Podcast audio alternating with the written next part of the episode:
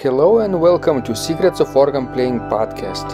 This is a show dedicated to helping you become a better organist. We're your hosts, Vidas Pinkevičius.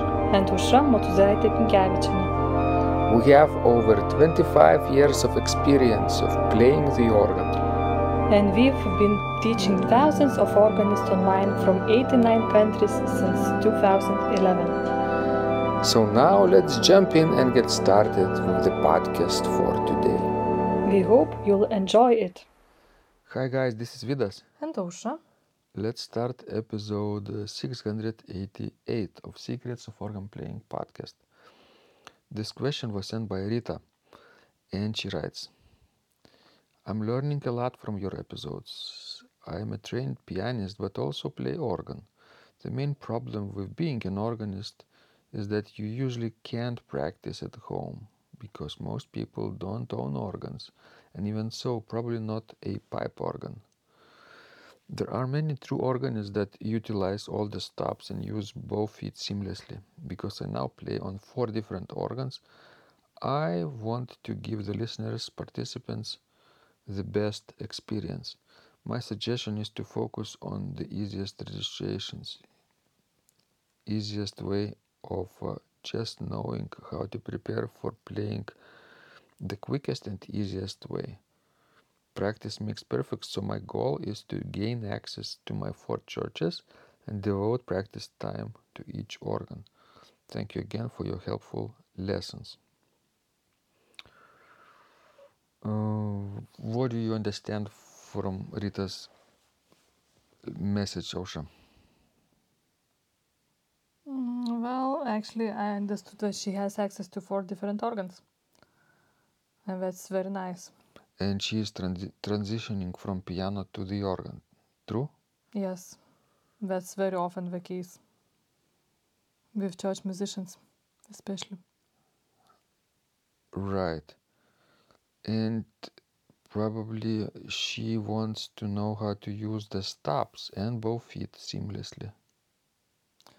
Yeah, that's often the case, you know, and the problem for for pianists who start to play the organ. She didn't write what is she playing. That's the problem. And what kind of what kind of those four different organs there are.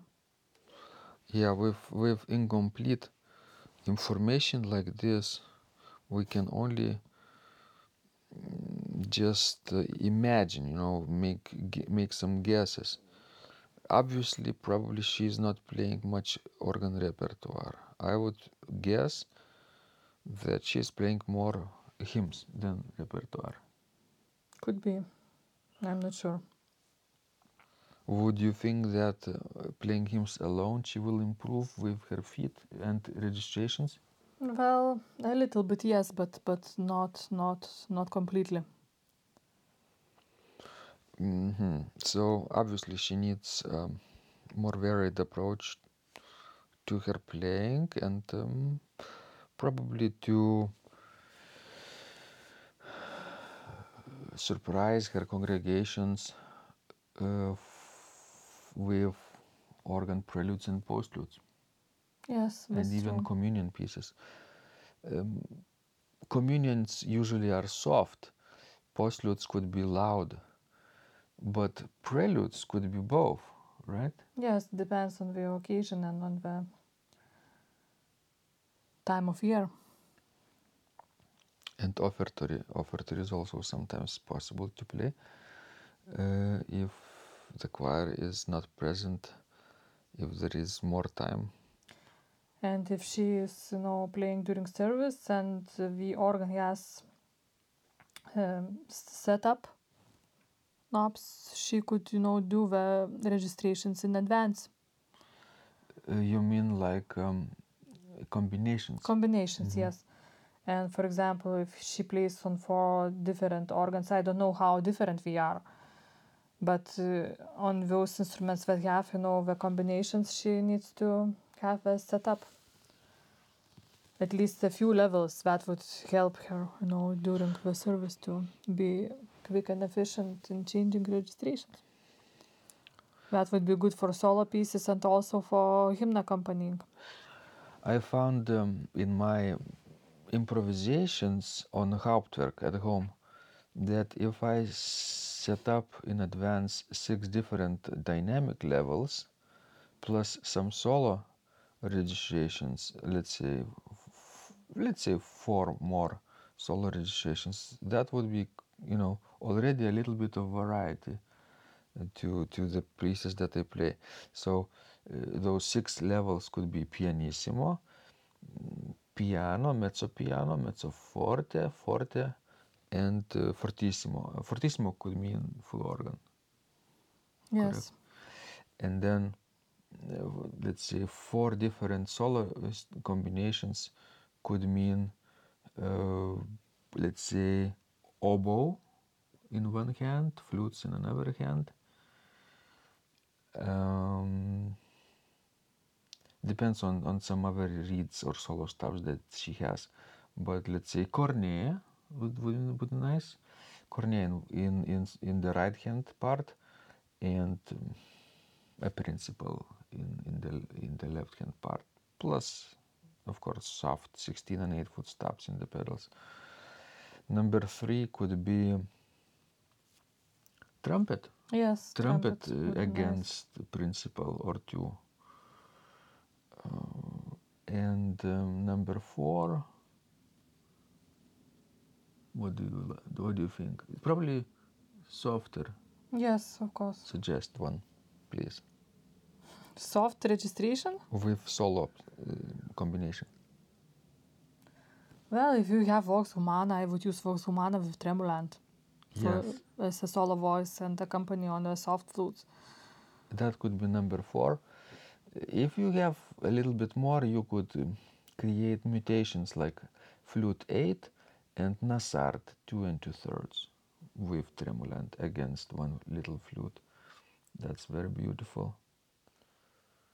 and things like that you, you just you just experiment a little bit make one hand a little bit louder and accompaniment a little bit softer. Right and and you set up those combinations in advance and when the time comes to play your piece or a hymn verse you just press the button the piston or toe stud if you have toe studs. And it's easy then but you have to practice those changes also. Don't leave it for for the performance uh, di- for performance day uh, day you know. Uh, unless you have lots of experience in playing different organs and changing registrations those things have to be practiced diligently just as much as uh, the pieces itself themselves. Okay. Yes, what else can we suggest well, and I think you know Rita is very happy that you know she has access to four different instruments because that way she can learn how to play on four different instruments at the same time. It's very nice, good experience for any organist. Because usually, you know, some organists just stuck up on one instrument, and then sometimes we have a problem to adjusting to a new instrument when we have a chance of it. Do you think four different organs means uh, four different places also? Yes, that's a lot of That's nice, right? Driving. Variety. or walking. That's a nice variety in in acoustics. Acoustics too. Yes. That's but if good. it's America, there might be no acoustics, you know, in those places. But I'm not sure. We don't even know where she is living, Yes. right? But of course, acoustics also, you know, adds to performance and how how you play, what kind of tempo you you select, and all that other stuff. Yeah, and record yourself. That's really mm, important if you want to improve.